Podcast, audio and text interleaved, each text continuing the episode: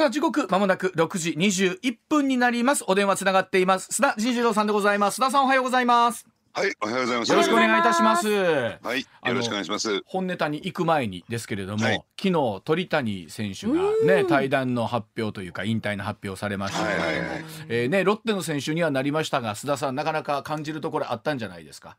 いやー、本当にね、最初にまあご苦労様と申し上げたいですよね。ん。あのーやはりね、一時期ね、まあ間違いなくタイガースを支えた人ですけれども、えーで、ただですね、こういったニュースにね、接しますとね、私いつも思うことがあるんですよ。あのー鳥谷選手のように、うん。どうでしょうね、あの力の尽き果てるまで、えー頑張ってね、うん。えー現役を引退する方がいいのか、ボロボロになってまで、えー現役を続けるのがいいのかね、それとも、やっぱり余力を残したままやめる方がいいのかなと。えーね。で須田さんはどちら派なんですか？いや、やっぱりね、鳥谷さんの、うん。まあ、こういった、えー引退の仕方を見ると、やっぱり最後までやり尽くして、本人がね、納得するところが一番いいんじゃないかなと、う。ん結局はのところだと思いますよね。ね。でもあの一方で本当にこうなんていうんですか引退をすることなくいつまででも現役を続けたいということで例えば独立リーグに行かれたりとかはい。というね、人たちも多いわけですもんね。そうですね。で、またそこからですね、えー、なんですか、あの、えーパでもセブでも、えー復帰を目指すっていう NPB ね、にそういう、うん。えーありますっていうのもいいのかなと思いますけども、ねあのーただやっぱり、えー鳥谷選手っていうとね、晩年、タイガースの晩年は、うん。まあ、あんまりね、いい使われ方をしななかったなと。んですよね。うん最後はあのもう本当にねロッテにはねありがとうございましたって言いたいんだけど、ロッテにありがとうございました。一体どどのスタンスなんだってどの立場なんだ いいですね、須田さん。ではえー6時まもなく23分になります。本ネタいきましょうこちらでございます。さあ政府の経済対策 OK な対策 NG な対策は？というところでございますさ毎日新聞によりますと今月2日です。政府が今月中旬にまとめる予定の経済対策の原案明らかになりました。新型コロナウイルス対策で実施している事業者への実質無利子無担保融資。来年3月まで延長することなどが盛り込まれているほか子育て世代などへの給付賃上げした企業への税制支援なども明記されています。さあ新型コロナ対策を中心にこれまでの政策の継続というのが目立つ内容となっていますがさあ須田さんにこのあたり解説してもらいましょう。須田さんお願いします。はい。あのやはりですね、えー今回の、まあ、総選挙でもテーマになったんですが、あの成長と分配とえーいう言い方をしましたよね。うん。でところがですね成長してから分配するんだではですね、うん。えー今非常にこう厳しい状況っていうのがあのやっぱり、えーカバーできないわけですよね。はいそうですね、ええそうするとやっぱりこの分配先行型っていうことになってくるんですけども、うん。じゃあその分配するのはいいけれども、はい。その原資はどこから持ってくるのかというところがそうですね。一つ大きなポイントになってくるはずなんですよ。うん。で一旦総選挙でどうも消えてる気配があるんだけれども、うん。そのやっぱり増税、うん。えーどっかで増税をすると、うん。で特にですね、えー選挙戦の、えー序盤に出ていたというか、総裁選では出ていたんですが、えー金融所得課税にうん。強化と、要するに株だとか FX だとか、そういったですね金融取引によって得た利益について、えー課税を強化していく、うん。どっちかというと、これ、富裕層に対する、えー課税というようなイメージで、うんなかなか、まあ、反対論で出にくいんですけれども、うん。で、まあ、こういったですね、例えば、その、どうでしょう、富裕層に対する課税強化であるとか、あるいは法人税の増税、うん。なんていうところをですね、うん。えーが、えー出てくるとですね、うん。やっぱりそういった層といったらいいんですか、うん企業にしても富裕層って、どんどん海外行ってしまいますんでねそうなんです。よね。まあ、こう法人税の強化そうですもんね。うんしたら拠点別にした方がええんちゃうかって話になりますし。うえん。で特にですね法人税についてはですね今あの世界的な規模でですね法人税減税合戦というのが行わなれててますね。うんはいはい。うん。だからようやくですねもう過剰なその減税というんですか法人税に対する優遇をやめようということで15%で、えーボトムをね、うん。えー決めましょうという流れになっている。うん。でその中で法人税を上げていくっていうのは確かに儲かってる企業から、えーね、税金もらうっていうのはうん。何かこう正しいことのように思えるんだけども、うん。結果が伴わない伴わないんですよ。うんうん。そうですね。うん。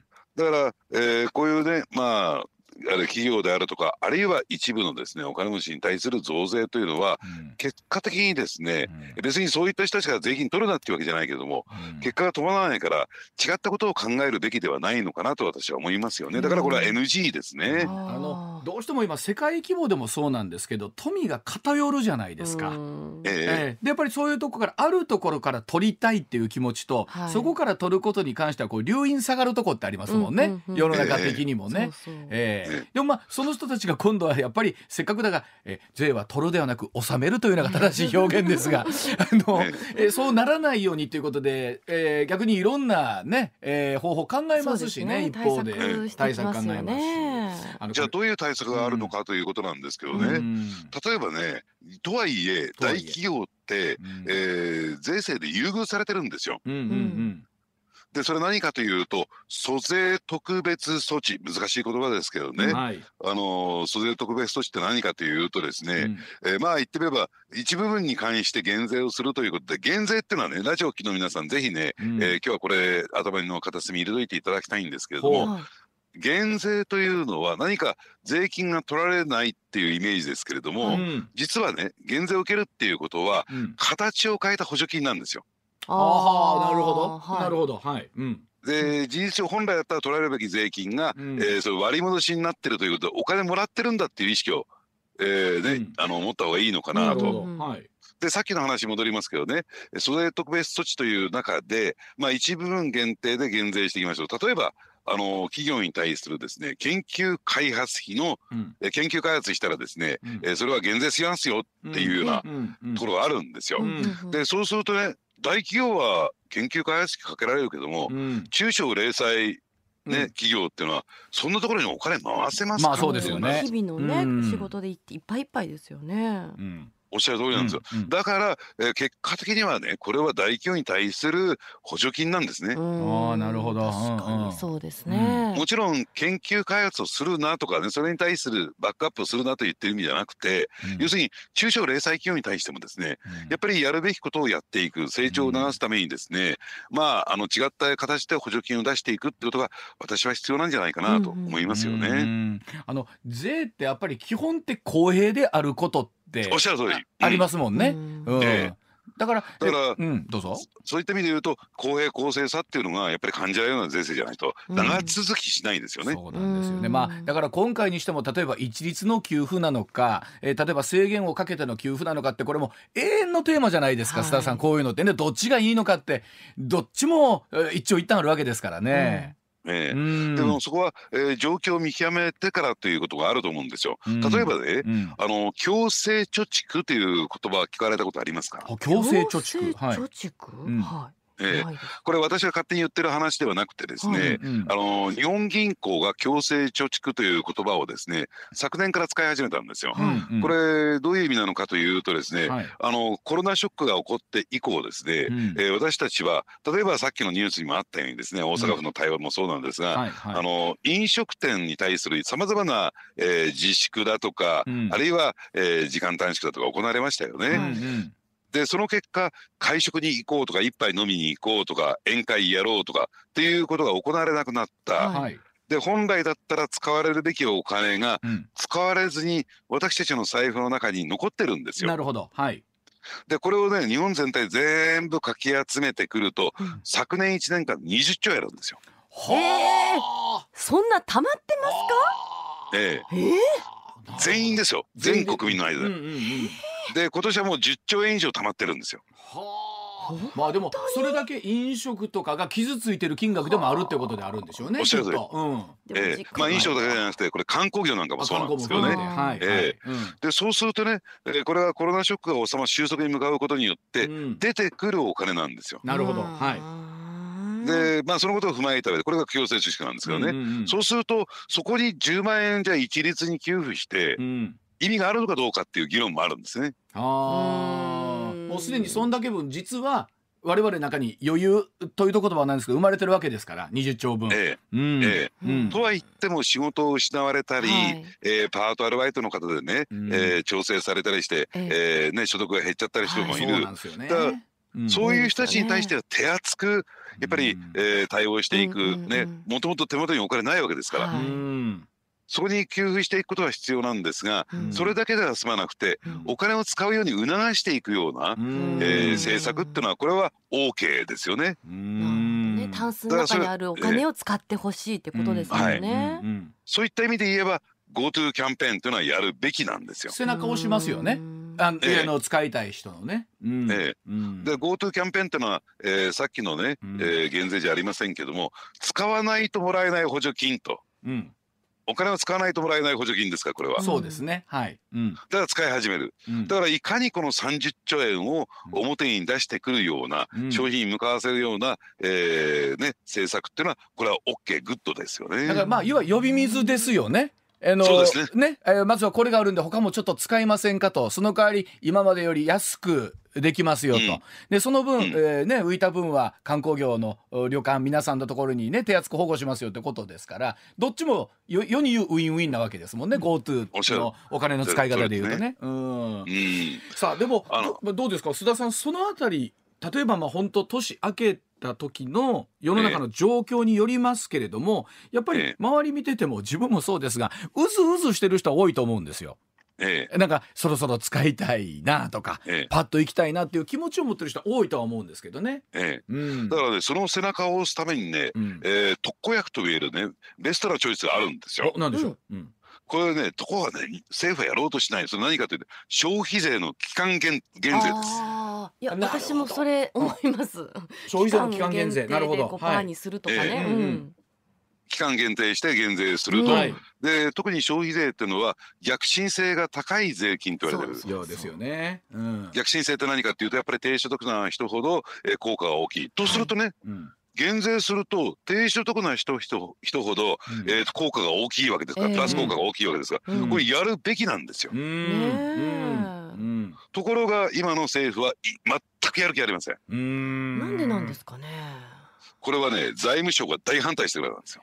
ねうんあのこの番組やらせていただいていろんなねあの評論家の方おっしゃいますがやっぱりこう財務省というところはどうしてもこそのね、えー減税、えーお金が入ってこないということに対してはビリッとする、えーとこですもんね。省庁ですからね。えでもまあだからね。長いスパンで考えたらその方が入ってくるんじゃないかとかも思っちゃうんですけどね。はい。おっしゃる通り。時間的に下げて、うんうんでもそこで経済が成長するんだったらその後入ってくるんじゃないって思うんですけどね。えねえ。まあ普通その考えなんですけども、うん。だからだからそれをやろうとしないっていうね。やっぱりねもう足元しか見てないんですよ。うん。短期的なことしか考えてない。ねえ。まあ。だから財務官僚ってねなんか一般の人世の中の人ラジオ聞きの人みんな頭いい人たちだと思ってると思うんですが。超超優秀な人たちが集まってる印象ですよ。うん。全くそうじゃないってことがこの件でわかるんじゃないか いなやいや今財務省です。怒らはりますよ。あのでも気持ちとしてみるとやっぱり当然予算配分の権限持ってますしまずは入ってくるものを考えた上でどう出すかどう配分するかっていう権限をね一点握ってるわけですからねうん。財務省はね。ね。うん。で特にですね今の岸田政権というのはその財務省の影響力が非常に大きい。岸田さん自身ですね、はい。あの親戚にというかいいところにですね、はい。えー財務省のうん。元国税庁長官へが言うんーですよ。うん。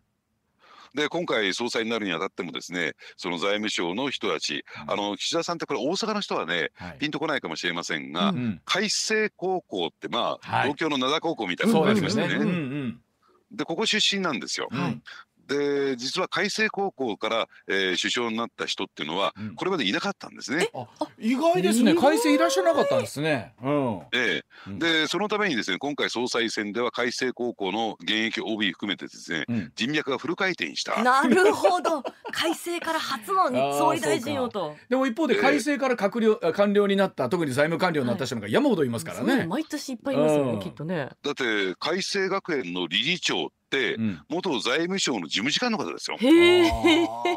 まあ要はもう日本の英知が結集してますからね。いや英知が結集したのはこの番組だと思いますけどね。うまいこと言うな。いやいや。でということもあってですねやっぱり財務省には逆らえない、うんうんそういう状況になってるんですね。あそうですよね。まあ言うてもやっぱりね、えー広島大高地会からのね流れでもありますしね、やっぱりね。ううん。だからこれやった方がいいっていうかやるべきなのにだからそのあたりねやっぱりこの今おそらくこと来年は参議院選挙というのが行われますよね。ううんうんね、でその中でやっぱりここはね一つ野党に頑張ってもらってもう一回ねその減税の旗を上げてもらいたいなと思いますけどね。うん。あのおそらくね、えー、と気持ちとしてみればその効果も十分分かってらっしゃるとは思うんですけどやりたくてもできないっていうのもあるんでしょうね今おっしゃった通り、えーその財務省の睨みのことを考えたら。うんえそうなんですよもうおっしゃる通りなんですね。だからその辺でやっぱり聞く力持ってるんですから、うん財務省の声を聞くよりもうん我々の声聞いてほしいなと思います。そう思いますね。うん、わかりました。はい、えー、時刻6時36分になります。では続いてこちらでございます。さあ、RCEP 発行で日本の経済どうなるという話でございます。さあ政府は昨日ですね日本や中国 ASEAN など15カ国が加盟する RCEP 地域的な包括的経済連携協定参加15カ国のうち、えー必要な手続きを完了した10カ国で来年1月1日に先行して発行すると発表いたしましたこの RCEP 世界の貿易額の3割をカバーするという巨大な自由貿易協定で農産品や工業製品などの関税が段階的に撤廃削減されるということなんですがさあこの RCEP が日本にもたらすものとは一体何なのかさあ須田さんに解説をいただきましょう須田さんお願いします。はい、うん。あの RCEP っていうのはというとなんかあんまりえーよくわからないなとか遠い世界の話のように聞こえるかもしれないんですが、うん。あのまあ簡単に言ってしまえばですね、えー巨大な自由貿易圏を作りましょうと、うん。うん。でそれが世界経済の3割を占めるというね、えーまあそれはアジア中心に行われるということなんですうね。ん。でまあその柱となっているのが、はい。えー9割の品目。これまでですね、うん。えーまあそのエエリアの中で行われている貿易のですね、うん。えー産品の中で9割の品目で、うん。えー関税を段階的に撤廃すると、うん。えー言われているものなんですね、うん。うん。ゼロにしていきますよということ、9割って大きいですよね。うんうん。大きいですね、うんそうすると関税がなくなるんだから、えーどんどんどんどん物やサービスの、えー動きがですね、うん。大きくなって、そうですよね。えーまああの我々消費者もですね大きなメリットがあるんじゃないかとうん。言われてるんですが、うん。でそのその一方で TPP とはどう違うの？みたいな。そうですよね。はいはい。うんというところもあるんだろうと思うんですが、うんただですね私ねこの RCEP って確かに、えー日本と中国と韓国の間で結ばれた、えー初めての自由貿易圏ではあるんですがうんそれほどね大きな効果は私は期待してないんですよ。おと言いますと。期待できないだろうなと思うんですね。うんうんで自由貿易をするにあたって、うんえーまあいくつもいくつもですねあのまあ問題と言ったらいいんですよね壁があるわけなんですけれども、うんうんその壁というのは大きくふ分けて2つあるんですよ。はい。一つはですね今ずっと話してきたように関税、うん。えー物やサービスが入ってくるときにでそれが入ってこないように、えー税金を取ることよりも入ってこないようにするために、うん。えーまあ、税金を設けましょうと、えーいうのが関税なんですが。うんうん。でそれを撤廃するとなんかスーッと入ってくるように思えるんですがそれはね古い時代の考え方。うんうんうんせいぜい昭和までですうんうね、んうん通用するのははい。平成令和では通用しません。うんうんえーどうしてかというとですねその壁になってるのは一つは関税と申し上げましたけどももう一つがうん非関税障壁障壁は障害の障に壁ですね、はい。関税ではない障壁があるんですよということなんですよ。ううんんでそれが一体何か？はい。うんえー何かというと国内の法律であるとか、ルールですよね。はい。つつまり安全基準を設けましょうとかね、うん。はい。えーあるいは、えー品物というのはメーカーから問屋さんに卸してそして小売店に流していきましょうという商習慣であったりとか、うんうん。そういったものがですねあるとですねなかなか外国製品が入ってこられない、はい。うん。むしろそういった、えー法律だとかルールを設けることによって外国製品を排除するっていう狙いが実はあるんですよ。うんうんうんうん。なるほど。うんえーうん。でそうするとね要するにこのルールに関して言うと一番なんか複雑でなんていうんですかね面倒、くさい国というのが中国なんですよ。ほう。ん。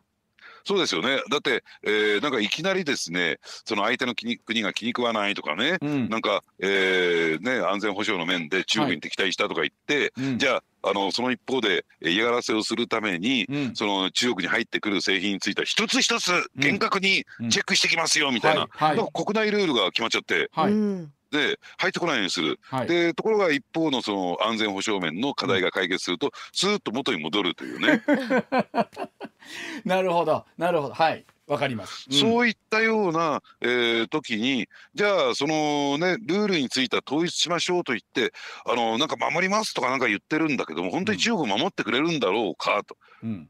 おそらく中国っていうのは自国が巨大なマーケット市場でありねそうですね。あるいは、えー生産拠点になってるというですね、えーメリットを最大限にいろんな形で生かしていこうとすうんるそうところですから、うんうんうんうん。トラブルが発生した時にそのトラブルの解決手段えーこれをきちんと、えールールを決めておかないと、えーまあ、先ほど申し上げたような状況になる。うん。で実はうん。うん TPP っていうのはですね、はい。関税を撤廃するだけではなくて、うん。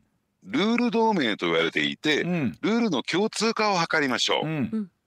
うんあるいは、えー問題が発生した時にきちんと外国のですね、うん。えー第三国にあるですねうん。紛争解決手段つまり裁判所みたいなところでですね、うん。えーその紛争を解決して、えーそこから出てきた結果はですね守るようにしましょううん。というですね合意がなされてるんですよ TPP は、RCEP ないんですよそれが。はあ。うんということは罰則規定みたいなのもちゃんと明確にはなってないってことなんですかそのあたり含めて。そうなんです。うんとするとこれってなんか中国のやりたい放題にならないと？要は中国政府のさじ加減一つでどうにでもそのルールが変えられる感じになってるってことですね今は。そうこのなんですね。状況で考えるとね。ええ。うん。だから中国は喜んでは参加したし主導したってのはそこに理由がある。ああるいはうん。イン,、インドが入ってこないっていうのもそこに理由があるんですよ。これ実際どうなんですか？となってくると事実上こうええ。機能はしていくんですかね？だからあの日中間がね、うん。えーまあいいっていうんですか？非常にこうですねえー良い状況になれば、うん。まあ機能はするでしょうけども、うんうん緊張が高まってくるとですね、うん。えー機能しないという可能性も出てくる人の可能性高いんです。へあまあそれでももう来年1月1日からこれ発行するわけですよね。えうん、ーだから発行してもですね、うん。なんかあんまりメリットないねっていう状況にもなりかねないっていうことなんですね。な。でも私たちの生活もそんなに関わってこないというかうん。影響しなさそうなんですか？いやそういった意味で言うと関税は下がってきますからね。ね例えば、あのーまあ、中国であるいは韓国で作っているものであるとか、うんあるいは、えーオーストラリアニュージーランドで特にオーストラリアニュージーランドの乳製品とかワインとかね、そうですね。えそうですねーこういったものは安くなりますけれども、うんうんうん。まあなんか一部品目ではその安いなっていう実感も出てくるでしょうけどた例えばねうん。あの日本と、えーチリで、えー自由貿易協定が結ばれてるんですよ。はい。スーパー行くとチリ産のワインってえー。高品質でうん。安いでしょ。はい。ずいぶんとたくさん並ぶようになりましたもんね。ええ美味しいワインですしうね。んでああいった状況が例えばオーストラリアだとか、うんえーのワインはそういうふうに味わうことができるけれどもと、どうも。うんうんうんうんまあそのぐらいなのかなっていう感じもしますよねなる。ほどな。まああの今おっしゃっていただいたようにとにかく中国とか韓国の初めての経済連携協定ということですけれども、事実実務の部分を考えていくとそこまでメリットはないかもしれないなということなんですね。今お話聞くとね。そうですね。なるほど。まああのこの辺りの経済ね、えー協定というのはもういろんな形があって、まあ結局はそれぞれの思惑が動きますからね、各国ともにね。そうですね。だから、うんあの経済ってだけで単独で見ないで、うん例えばその外交関係であるとか、はいはい安全保障だとか、うんねこれは密接に絡んでくるってことですね。ね、わかりました。うんはい、では続いてこちらでございます。狙われる日本人外国人詐欺事件増加中だそうです。さあ近年、まあね、コロナの影響で直接顔を合わさないネット上の交流もさらに活発になっていますが増加傾向にあるのが日本人を狙った外国人による詐欺事件だそうでございます。会員制交流サイト SNS 上などで知り合った外国の相手に恋愛感情を抱かせてお金を騙し取るという世に国際ロマンス詐欺などターゲットになっているのは懐に比較的余裕のある中高年と言われています。さあ気づけば詐欺の被害に遭っていたなんてことがないように須田さんどうすればいいでしょうか？教えてください。お願いします。あのーまずですね、この名称そのものを変えるべきですね。国際ロマンス詐欺っていうとなんかねかっこいいような感じもすするんだけど。うん。まああの要するに外国人による結婚詐欺っていうふうにもう言っちゃえばいいのかなと思いますけどね。うん。でやはりですねその日本のね日本人のなんていうの騙されやすい民族性といったり国民性といったりですかね、うんここにつけ込まれている節が大きくて、で特にですね、まあ、アフリカ系の人たちが、まあ、これであ、ね、あの動いてるっていうのかな、うん。えー詐欺の加害者になってるケースが多いんですよね。うん。で実はねいきなり何かこう、えーそういった罠が仕掛けられているわけではなくて、はい。えー実はですね国内にいる、まああのそうアフリカ系の人たちがですね、まあうん。全員が全員悪い人たちじゃなくてほんのにごく一部なんだけれども、うんうん。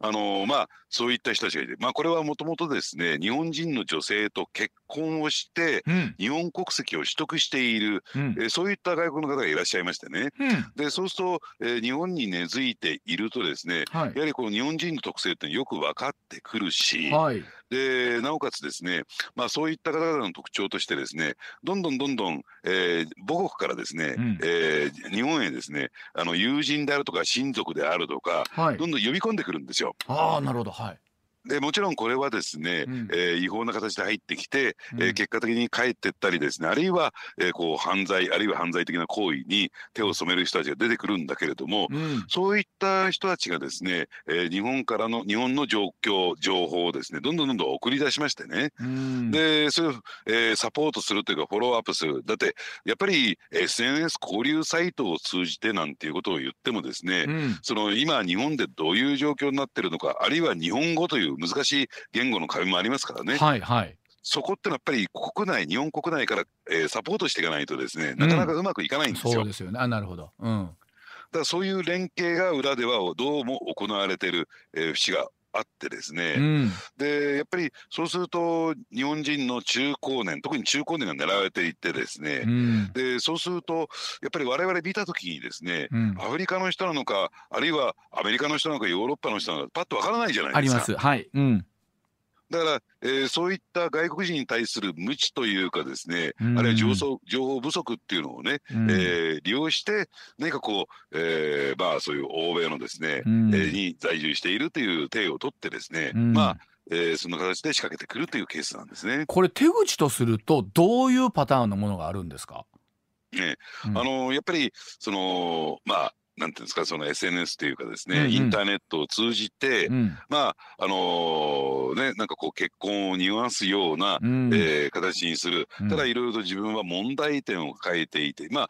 うん。最初はそんなこと言いませんよ。うん。で後になってですねその問題点を変えていてそのお金が必要なんだということで、うん。なんとかお金を引き出そうと、うん。えーするような形ですよね。まあ、えー。結局あのいつの時代もこの結婚詐欺とかってねやっぱり立証が難しいのがいやいや本当は好きだったみたいなところっていう壁があるんですよね。そうですね、うん。本当は結婚しようと思ったもう本当に結婚しよようと思ってたっていう言われたらどうしようもないとこありますもんね。う、ええ。うん。で加えてやっぱりその国境の壁がっていうんですかね。海外でからのアプローチということもあってですね、うん。捜査当局がなかなか動けないってところもありますよそうでしょうね。ね。あのあこういうのがあるっていうのは知ってながらねえついつい引っかかってしまうところっていうのがあるからこそだと思うんですけど自衛の手段みたいなものってどうなんですかこれ須田さん？ねまあおそらくですね普通常識に考えて、えー要するにリアルにね知り合ったわけでもないのに、うん。そういった SNS とかインターネットを通じてうん。見ず知らずの外国人とうん。付き合うことっていうの可能性としてはあるんだろうか。ないよねと人生の中で。いやそれがそれが分かってるけど引っかかるんでしょ？いやうんだからもうまずこのことを頭に入れてください。うんだって今までの人生の中で、うんえーやっぱりあの日本人の異性ですらでこうせ接触する機会がなかったのにましてやですよはいインターネットに対するこれは盲信で過信なんですよ僕は。はいはいなるほど。なんかこう夢物語みたいなのがあるわけなんですよそこに。いやわろとあかんけどもわらね被害に遭ってる方もいらっしゃるからでも、はいほら外国の方って男性女性問わずそのええアプローチがねこう日本人と違って積極的なところがあるんでしょ？やっぱり。おっしゃる通りですうんね。うんだからあのねあのなんかこう女性と見たら必ず口説くなんていうねそうそうそうそういう国の人もいますからね。うんええ。だから、あのーまあそういうこともないわけじゃないけれども、うん。ただね見ず知らずの人からっていうね、ここですよここ。あかっそのうまい話じゃないんですよ。そうで確かにもうね須田さんが今おっしゃったのその通りで今までの人生でそんなことがあったかって言われた。らそれそうなんですけどもでもええ。今回は本当かもしれないというのはこの人間の悲しい差がですよね。そうですね。だから、うん。そういった点で言うとどうなんでしょうね。これねうん。あのーなんていうんですかね、うん。あのこのロマンス詐欺というか結婚詐欺だけじゃなくて、うん。お金の詐欺もありますよね。投資詐欺とかね。まあそうこれもそうですよね。はい。うん。で大体ですねなんかこう洗脳されてしまって、うん。いくらですねご事前にそんなうまい話はないって頭では理解してるんだけれども、うん。どんどんどんどんですね、うん。なんか情報が与えられることによってそっちへ増えてってしまう。というのがこの詐欺の特徴なんですけども、まあやっぱり周りに相談するとか周りもねなんかあの人おかしいなとかね、まあそうですね。うん。思ったらですね、うん。ちょっと話聞いてみるとかその日頃か日頃からですねそういう人間関係を構築しておくことが大必要なんじゃないかなと思いますけどね。はい。はい。上泉雄一のエナー MBS ラジオがお送りしています。おじきの今日の裏ネタ。さあおじきこと須田慎一郎さん取材の末に掴んだとっておきの裏ネタを今日も教えていただこうということでございます。では須田さん早速今日の裏ネタお願いいたします。はい、うん。えー立憲民主党枝野代表辞任発表の裏側ということなんですけれども、はい。うんえーまあ枝野さんっていうとですね、まあ立憲民主党をね、うん。えー立ち上げた創業者でありですね。ですね。まああの時旧民主党勢っていうのはですね希望の党騒動にですね巻き込まれてしまって、はい天然バラバラチリチリになった、うん。まあそういった意味で言うと旗を掲げたという点で功績は大きかったと思うんですけどね。うん。まあでも今回どうでしょう。本当大方の予測では議席を減らすということは考えられなかったでしょうからね。ええ。うん。あのやっぱやっぱりや野党共闘ということで共産党と手を結んだ、まあ、共産党っていうのは各選挙区で、まあ、大体1万票から2万票持ってます持っからね。てますからね、あります。ええ。うん。でそれが乗っかればですねかなり有利な戦いを繰り広げて、まあ、えーおそらく2桁を超える議席増がうん。図られるとうん。いうですね、ことが望めたんですが、うん。確かに全く真逆の、えそう小選挙区ではだいぶ競りましたけれども比例が全然でしたもんうね。んそうなんですね。うん。あのじゃあその背景に一体何があったのかということなんですけれども、うん。やっぱりですね、あのーどうなんでしょう。立憲民主党にとってみるっていうとですね、うん。えー大きな支援団体である、うん。えーまあ、労働組合の連合ですね。連合ですね。うんはい、この連合のですね反感を買ってしまったっていうのが非常に大きいんだろうなと思うんですようんう。んで実はですね連合傘下の有力労組でですね、うんえー全トヨタ労連というのがあるんですよ。はい。あのこれはですね、えートヨタ自動車を中核とする、まあ、トヨタグループといったらいいんですかね、うんえーデンソーとかアイシンとか、まああのー部品メーカーとはいえですね、はい。えーかなり上場大きな上場企業ありますよねそうです。よね。うんえーで314労組入っていてですね、なんと組合員35万7千人いるんですよ。ええ三十五万人。へえーはあ実はですね、まあ、ここだけの話なんですけれども、うんまあ、愛知県方面に聞こえてないと思うんでねズバリ言っちゃいますけれども、願いします。えーあのこの実は僕全トヨタローレンのですね、うんあの委員長経験者とつい最近まで委員長やってた人とですねうん。まあちょっと話をする機会を得たんですね。おでそうすると我々が共産党やあるいは共産党に近い、えー立憲民主党の議員と一緒にやれると思いますか須田さんと。うんうん。やっぱりそうだったんですね。うん。え。えーということでですねやれると思いますかってやれませんということなんですうねですね。うん。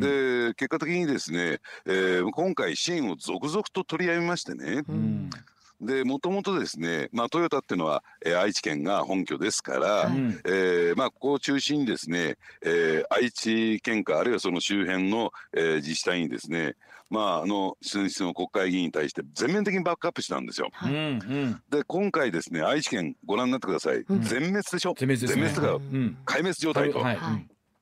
はいいう状況じゃあなぜなったのかというとですね、えー、全トヨタローレンはですね、えーそれまで11人のえー立憲民主党の国会議員の支援をしたんですが、はいうんこれ絞りましてねはい。3人に絞っちゃったんですよ。うんうん。で外せ外れた人はですねほとんど壊滅状態になったという状況ではい。まあそのあたりを見ていますとですね、うんやっぱりこのね、えーこのままだと、えー将来も立ち行かない次の選挙もですね、うんえーかなり厳しいものになるぞという危機感がうん出てきたはい。ということなんですね。うんでこのね実を言うと全トヨタローレンっていうのは憲法改正賛成なんですよ。はい。ああそうなんですね。うん。ん9条改正も必ずしも否定してないんですね。うんですからねそういった意味で言うと現実路線と言ったらいいんですか、そうですね。うんう進んでるロースなんだろうなと。うん。で必ずしも連合全体がそうとは言いません。うん。連合の中にもですね、うん。えーね、日教組があったり、うん。自治労というですね、えーリベラル色の強い、えー労組もありますから、はいはい。連合の中も一枚岩ではないんだけれども、ただですね今回、えーまああの共産党と組んだことによってうん。連合の中の矛盾も出てきちゃったのかあなあなるまあそうでしょうね。まあでもこっからあとはそれぞれがさらに突きつけられるんじゃないですか？そのあたりの矛盾どう整理していくかっていうのは。各そうなんですね。含めてね。うん。と、え。ーだからその矛盾突きつけられた矛盾をどう整理していくのかっていうのがうん。やっぱりその代表選で、えー出てくるはずなんですね。これうんあの須田さん枝野さんはどっかでまだやめたくなかったっていうのはあるんですか？えーおそらくですね、うんえー枝野さんとして辞めるつもりはさらさらなかったと思いますよ。はあなるほど。じゃあどうして？はい。うんあのやはりですね、えー福山さんが福山幹事長がうですね、うんうんえーもういち早く辞任を示しましたよね。そうでしたね。うん。腹は決まってるというやっぱり執行部の責任はあると。ですから、えー福山さんがですねやっぱり枝野さんを巻き込んで辞める気はなかった枝野さんをですね、うんえーまあ辞任に、えー引き連れてったんだろうなと思いますね。これ本当立憲民主党ってねもう一からの立て直しみたいな状況になるじゃないですかこれだけ議席減らしてくると。さあええどんなまあ今メンバー揃ってますけどどうなっていきそうですか代表選は。あのーですから私2パターンあると思うんですよ。うんあのーとは言ってもですね野党共闘ってまずまだ初めて始まったばっかりじゃないかと。うんここで結果云々問うというのはあまりにも時期尚早だとだから野党共闘をうんしばらく続けていこうという、ね、路線を取るのか、はい。それともですねやっぱりちょっと左に触れ触れ触れすぎたですね、うん。えー党の党の動きをですねやっぱりもう少し真ん中の方に戻してこようよとうん。いう動きを取るのかっん。ていうところが問われてるのかなと思いますよね。ん。まあ、あの今回ねいろんな名前がこう上がってきてる中で昔の人たち、まああのえーそれこそ旧、ね、民主党時代の政権取った時のメンバーだけではない名前が出てきましたよね今回ね。そうですね、うん。あの実はですねあの立憲民主党って新陳代謝が進みにくい政党なんですよ。ほうどうしてかっていうとむしろね自民党の方が新陳代謝進みやすいんですよ。ほう。と言いますと。どうしてかっていうと、うん73歳定年制って自民党取ってるんですよ。うんうんうん。そうそうですよね。ええうん。だから73歳以上の人は比例に、えー原則として立候補できない、うん。重複立候補もできないんですよ。うんだから73歳を超えて選挙区で落ちるともう議員辞職議員を辞めなきゃならないとそうかはいはい。うんところが立憲民主党の場合はそういうルールがないものですから、うん小沢一郎さんそうですね。中村喜四郎さん、はい。こういった方が選挙区で落ちてもですね、うんまあ重複ね重複立候補してしまったために復活当選果たしてるじゃないですか。なるほどそうですね。うんだからそういったね、うんえー昔の名前出ていますみたいな人たちがうぞうむぞういるというのはそこにあるんですね。。言われたらそうですよね。うん。うん。ただまあ世代交代が進め進んでいかざるを得ないだろうということでうん。次の世代といったらいいんですか、うん。まああのそういった意味で言うと長妻昭さんとか馬淵澄夫さんはいそうですね。あたりがですね、うん。えー非常に落としどころとしてはいいのかなと思いますけれども、うん。ただ今挙げた名前の2人もですね、うん。路線違いますから、ああ、そこもそこで一枚岩じゃないんですか？ええ。うん。だからどちらどういう人が選ばれるのかっていうことで、えー今後の路線が決まっていくのかなと。つまりうん。野党共闘を進めていくのかそれともそれをやめてもう少し中道寄りに戻していくのかうん。っていうところが見えてくるんじゃないかなと思いますね。それこそ自民党総裁選の時にね枝野さんがくしくも言ったもうテレビはね自民党総裁選一色になってるじゃないかという話があったじゃないですか。さあ、ええ。今回この立憲民主党の代表選があるとした場合にわ、ええどうなんですかね？今度はそれがジャックできるのかどうかですよね全くできないでしょうね。できない我々どうしてかって、うんどうしてか当然なんです。だって自民党の総裁選はそのまま総理大臣選ぶ選挙じゃないですか。ああなるほどそうかうん立憲はそうなってないんですね。うん、そうですね。だからあの自分たちもこうメディアというスタンスでありながらですけどもあのどういうふうに、あのどう取り上げるのかなってメディアでありながら考えるのも変な話なんですが、世の中の興味度がそこまで高くないという可能性があるということですね。うん、そうですね。うんですからね、こうそこはね、あのー立憲民主党サイドもそういった我々の報道にケチをつけるんじゃなくて、うん。やっぱり世の中の関心を高める、うん、あるいは本当の意味での政権選択選挙になるような、うんそそうやって党の価値を高めてこない限りですう、ね、うん、メディアジャックといったらいいんですかね、我々が、えー大きく取り上げることはないんじゃないかなと思いますけどね。だからその須田さんおっしゃったようなその例えばその憲法に触れる部分だったりとか含めて自分たちの中でちゃんと整理していかなあかんっていう現実が出てきたわけですよねここでね。そうですね。うんあのーだからそういった意味で言うとですねやっぱりあるべきはですね、うん二大政党制というのがそうそう政権選択のうんえーちゃんとね選択肢があることなんですよ。うんうんやっぱり今回ですねギリギリでも自民党のね多くの国会議員が当選しちゃったというのも、うんやっぱりその政権を担うという点ではちょっと PR 不足だったんじゃないかなという野党勢力もうね。んまあ本当にそだの補完勢力というかそこに維新が日本維新がこうねしっかりとした地位を築いたわけですからね今回の選挙ではね。おっしゃる通りですね。うんうんだからそういった点で言うとですね党の価値を高めていくことが、えーね、世の中でど大きく取り上げられることになるし、うん。で次の選挙って考えてみた時も、うん。そこもですね本当にげ、ね、現実的に政権選択っていうねうん。選べるような、うん。えーまあ、価値を高めてもらいたいなと思いますね。い。やーわかるじゃあ須田さん今日も熱い話ありがとうございました。はいありがとうございました。あの来週もあの本ネタそしてこの裏ネタともに楽しみにしておりますので、ははい。い、引き続きよろしくお願いいたします。どうもありがとうございました。スタ慎一郎さんで。したありがとうございました。